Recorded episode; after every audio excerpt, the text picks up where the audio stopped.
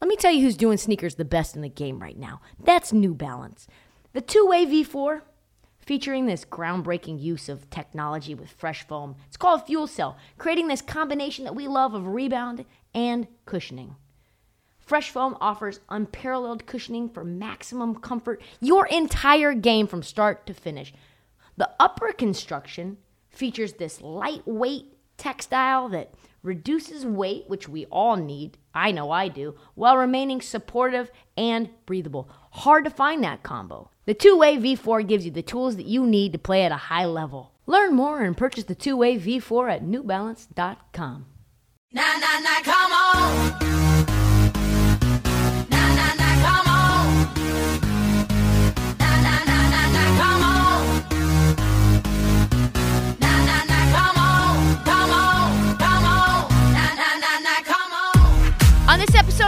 Check, we get into a good old fashioned mailbag, a viewer mailbag.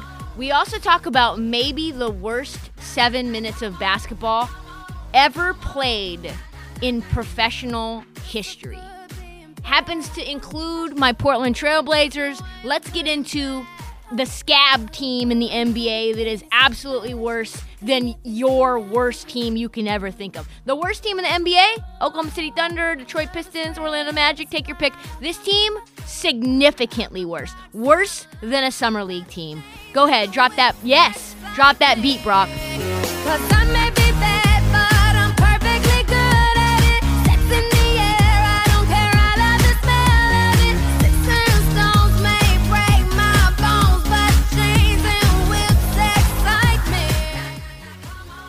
Right, so before we get into this mailbag, I have things to say about this game that I watched. I watched a game last night. I had a vested interest in it. I bet on it. I bet the Utah Jazz to cover six and a half points over the Portland Trail Blazers. Seemed like maybe a risky bet. Who knows? These young guns, they can come out, they score, they're trying too hard. Utah comes out slow. Utah's one of the worst teams in the NBA at covering the number in the first quarter. Yada, yada, yada, yada, yada, yada. But I swear to you, it was on only for this reason. But thank God I watched something historic. Historic.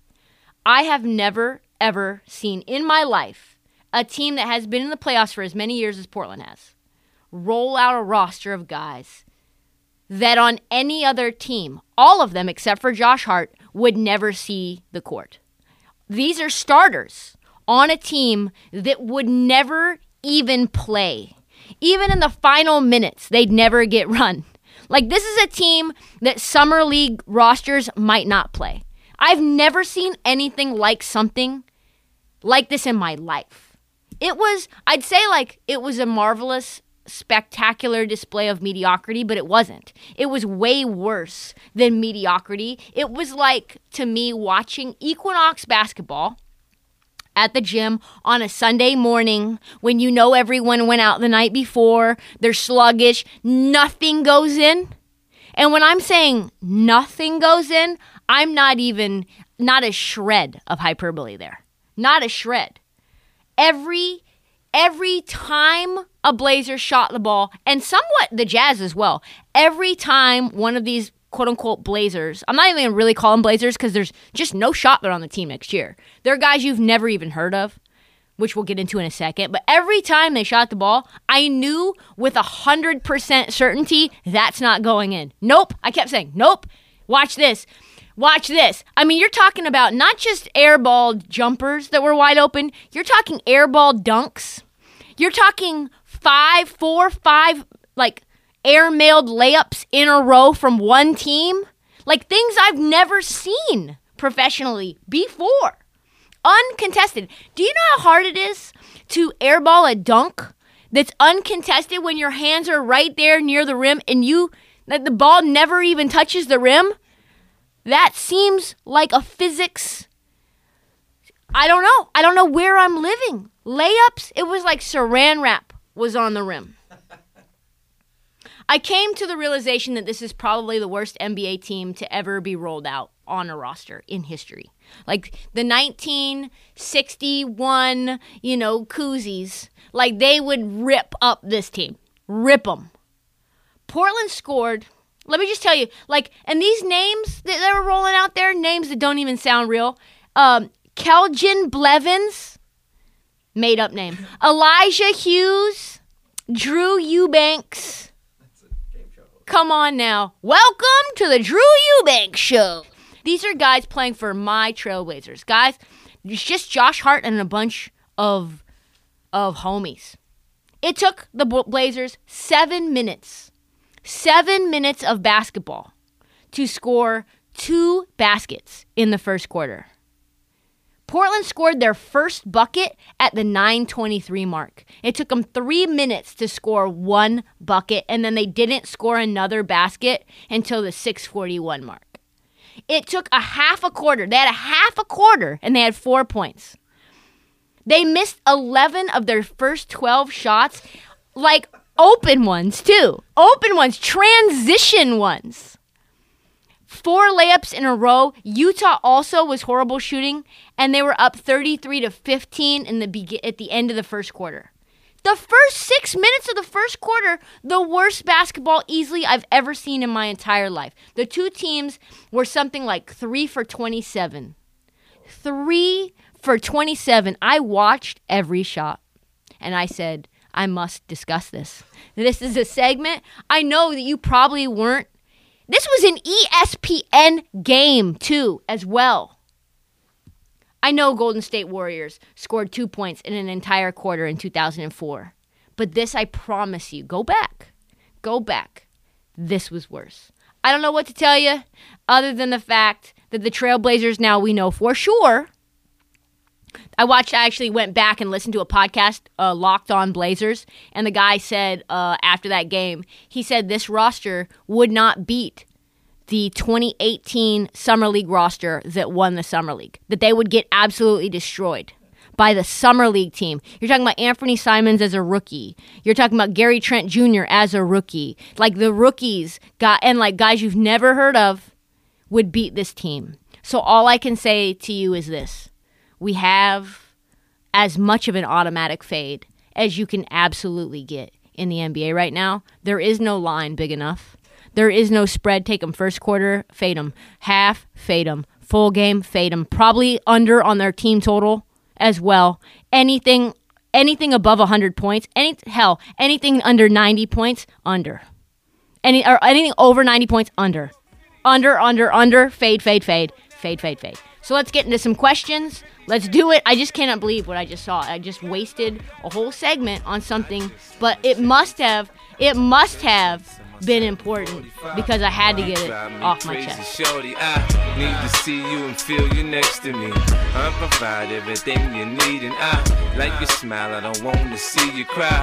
Got some questions that I gotta ask, and I hope you can come up with the answers, baby. All right, let's get into some questions. First and foremost, first question. This is my favorite one, so we're going to take it first. Is Larry Bird better than Kevin Durant all time?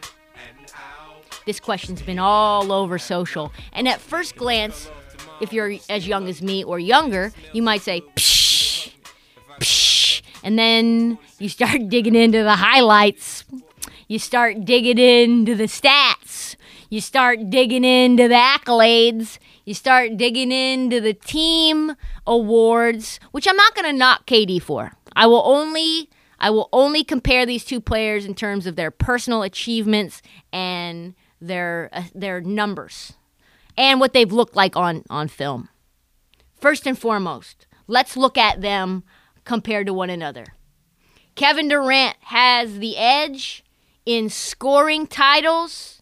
He's he's got four scoring titles. But on the other end, Larry Bird do not sleep three all-time defensive title. All, three times all defensive team.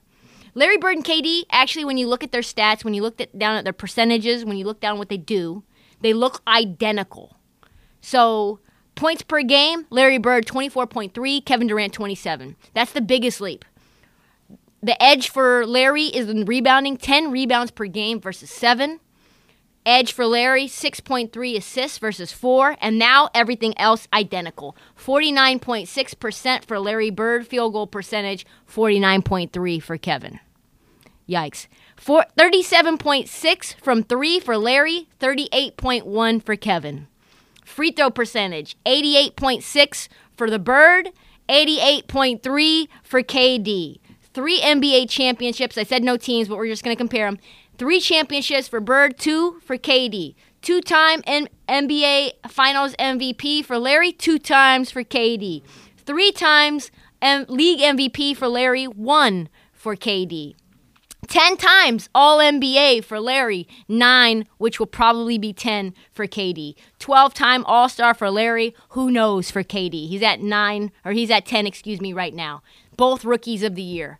Very, very similar. All I will say, though, is this KD's a better scorer in a league where we're scoring 120 points per game. To be averaging what Larry was in his prime, which was higher than his all time scoring percentage and his all time uh, in his all time scoring average.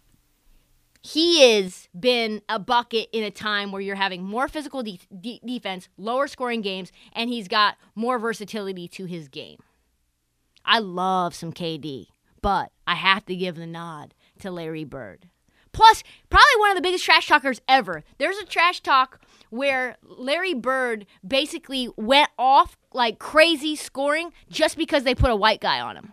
Just because a white, they had the audacity to put a white guy. How dare you put a, a Jake on me? Paul Poquette, Caucasian forward. Bird said, Paul, Ben Poquette, are you effing kidding me? Are you fucking kidding me? Bird had 33 points at the half. At the half. Rodman, all time great defender. After Bird made four straight baskets with Rodman guarding him, he ran over to Chuck Daly and said, Who's guarding me, Chuck? Is anyone guarding me? And then he started saying, Rodman told the story, he said, I'd be all over him trying to deny him the ball, and all Larry was doing was yelling at his teammates, I'm open! I'm wide open! Hurry up! Since before somebody notices that nobody's guarding me. I'm wide open, guys! Give me the ball! And then he would stick an elbow in my jaw and then stick a jumper in my face. And then he would start in on my coach, like, Coach, you better get this guy out and send somebody else in. All time great defender, Rodman. And he's wide open. That is some shit right there. Also, another quick one, another quick one, Clyde the Glide, my guy.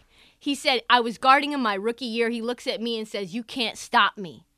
I looked at him and said, Wow, boy, you're very confident. And he said, Confident? You're a rookie. You don't know anything. he proceeded to score 10 straight points on me. Coach took me out of the game, and he walks by me on the bench and starts laughing. oh my God.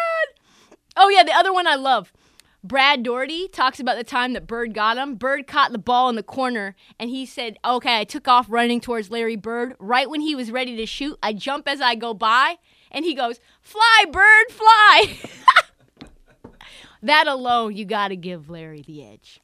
Got to give Larry the edge. Next question Would you rather build around Jokic or Embiid? Interesting one. Two best players in basketball this year are probably them.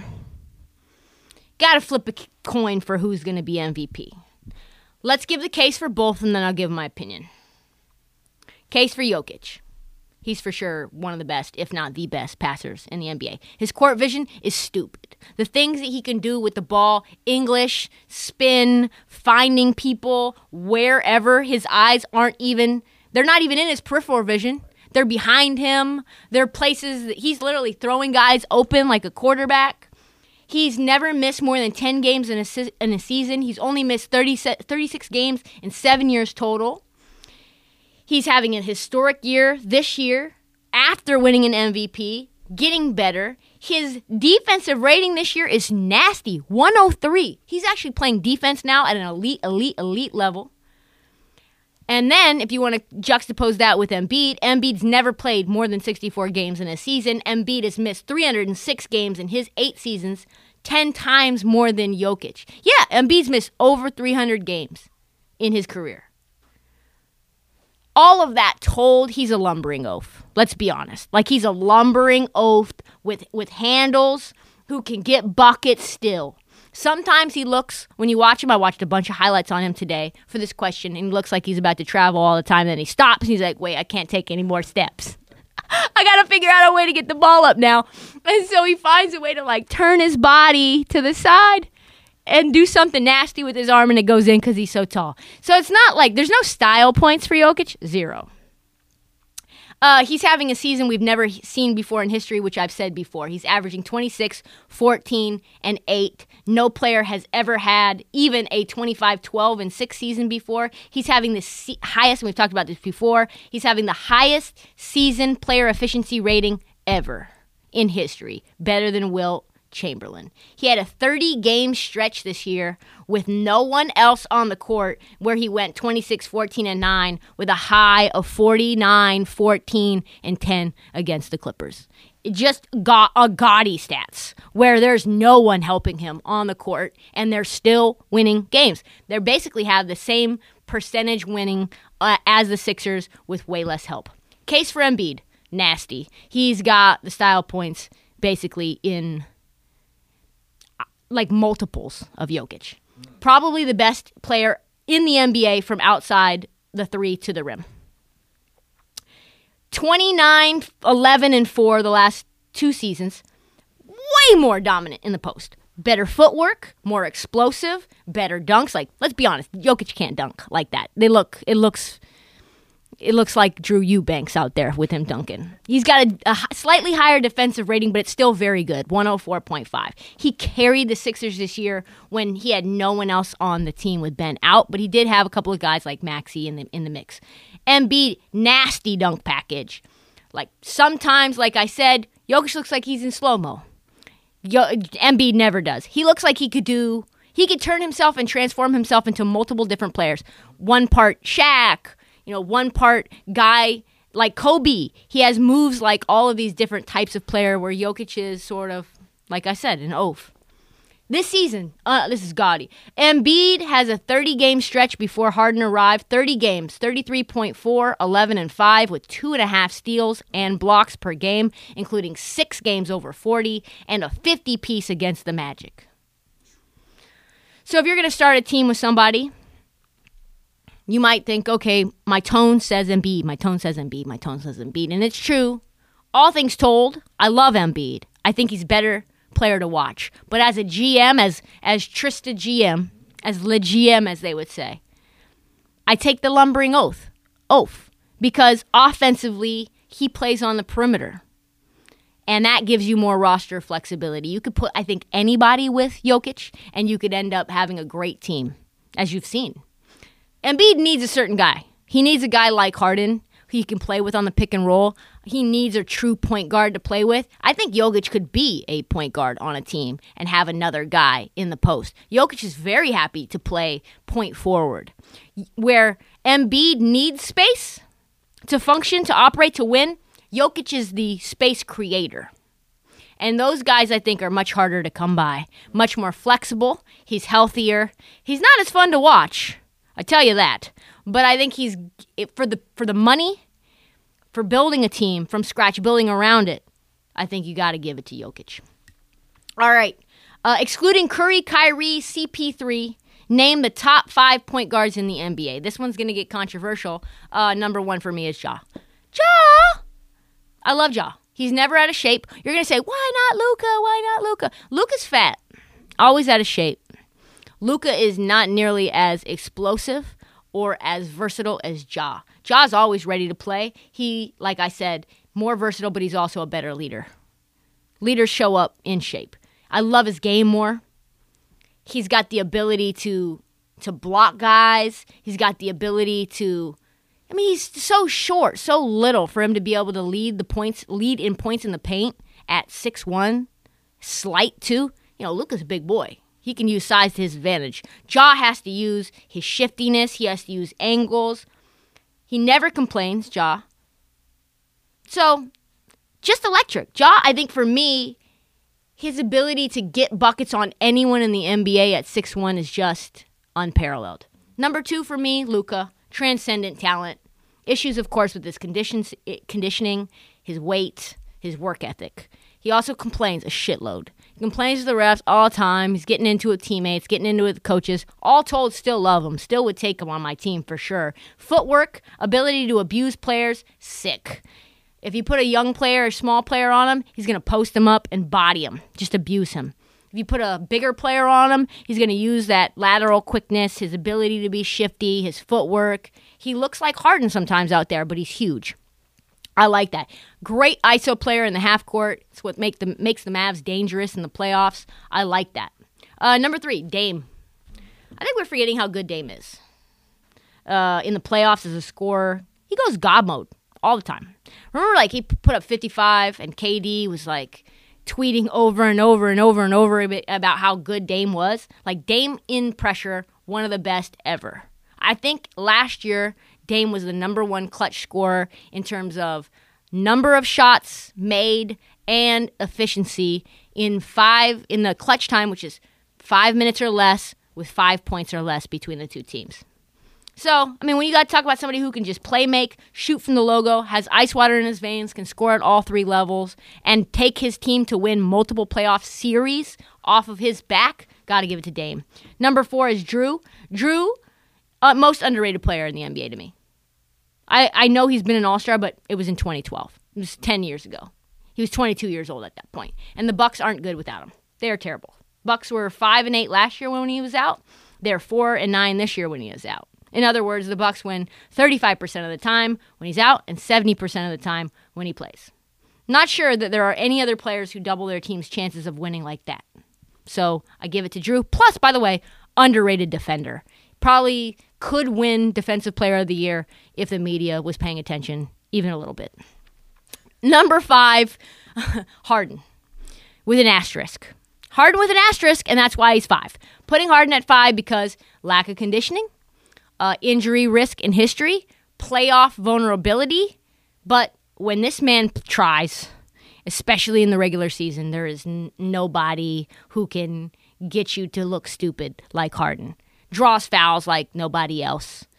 Can play make and find guys on the court and elevate. Guys getting completely open shots all the time because of him and what he does. He's devastating as a scorer in isolation. Mostly, like I said, in the regular season. Doesn't do that a ton in the playoffs. Not sure why. But he does make players around him better. Tyrese Maxey, better. Dribbles a little bit too much for me, but I love his footwork. I love his ability to get to the line. He can shoot, and I'm partial to lefties as a lefty myself. Um, last question. Top five overrated contracts in the NBA. Number one, John Wall, $44 million a year. He's not even playing basketball. So, like, I don't know that there's anybody who should be making money who's just basically de facto suspended as the. I think he's like number two in contract in the NBA right now. Number two is Russell Westbrook. Um, I mean, it's just low light after low light right now. He's missing layups. His team's not winning basketball games. He's a media distraction. He's unmovable, untradeable. I don't know what you do with him. Uh, he's difficult to build around. He's difficult to have a team with. He messes you up from a spacing perspective. He can't shoot. He doesn't play defense. He doesn't move without the ball. And did I mention he makes $44.2 million? And he's losing his explosiveness, which is basically his bread and butter. No more triple double machine. It doesn't sound like I like Russell Westbrook eh, very much, but I do. But for all that, with that much money, no. Uh, $31.6 million a year is Kristaps Porzingis, new wizard. He is number 22 on the list of player salaries.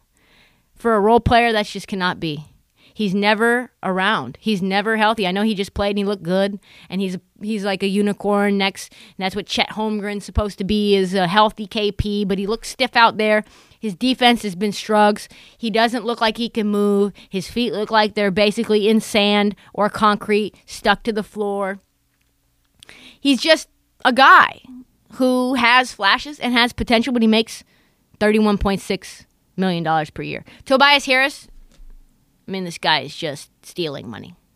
He's making 36 million. I guarantee you there is no chance that the Sixers would have signed him if it wasn't for Ben Simmons saying he wanted Tobias Harris instead of Jimmy Butler. There's just no universe that that exists.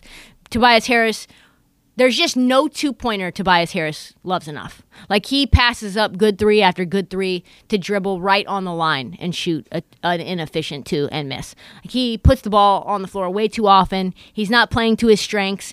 He got also a contract because of Doc Rivers and his relationship with him, and they thought he could be this go to clutch guy. He is not. He is stealing money. Uh, fifth, $31.6 million a year, Andrew Wiggins. Good news for folks that are Warriors fans. Just one year left on his deal. Just inconsistent. Can't get his own shot in the playoffs. Misses layups in the playoffs. Misses jumpers in the playoffs. Um, just basically disappears. He's making $31.6 million, and all of his success is predicated on being the fourth option. So I just don't think, I just don't think that's a guy that should be making that. And I promise you, before we let you go, just circle back when his contract comes up. See what his next contract is. It won't be in the 30s. It probably won't be in the 20s. It'll probably be in the teens. And that's all I got to say about that. Thanks for the mailbag. We have so many other questions. Uh, we'll get to them later, I am assuming. Uh, that is all the time that we have for the heat check. I uh, got caught in traffic, did some things. We had to cut the show short. Thanks to for Brock for sticking around. Thank you for sticking around. We will be back Monday, hopefully, with a new episode of the Heat Check. Do not forget to subscribe, download, tell all your friends, and do not forget to follow us on social at, at this Heat Check and at Trysta Krick on TikTok.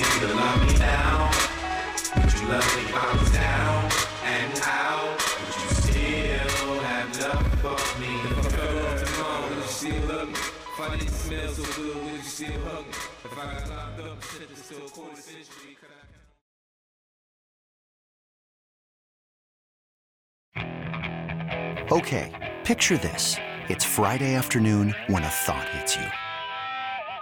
I can waste another weekend doing the same old whatever, or I can conquer it. I can hop into my all new Hyundai Santa Fe and hit the road. Any road. The steeper, the better.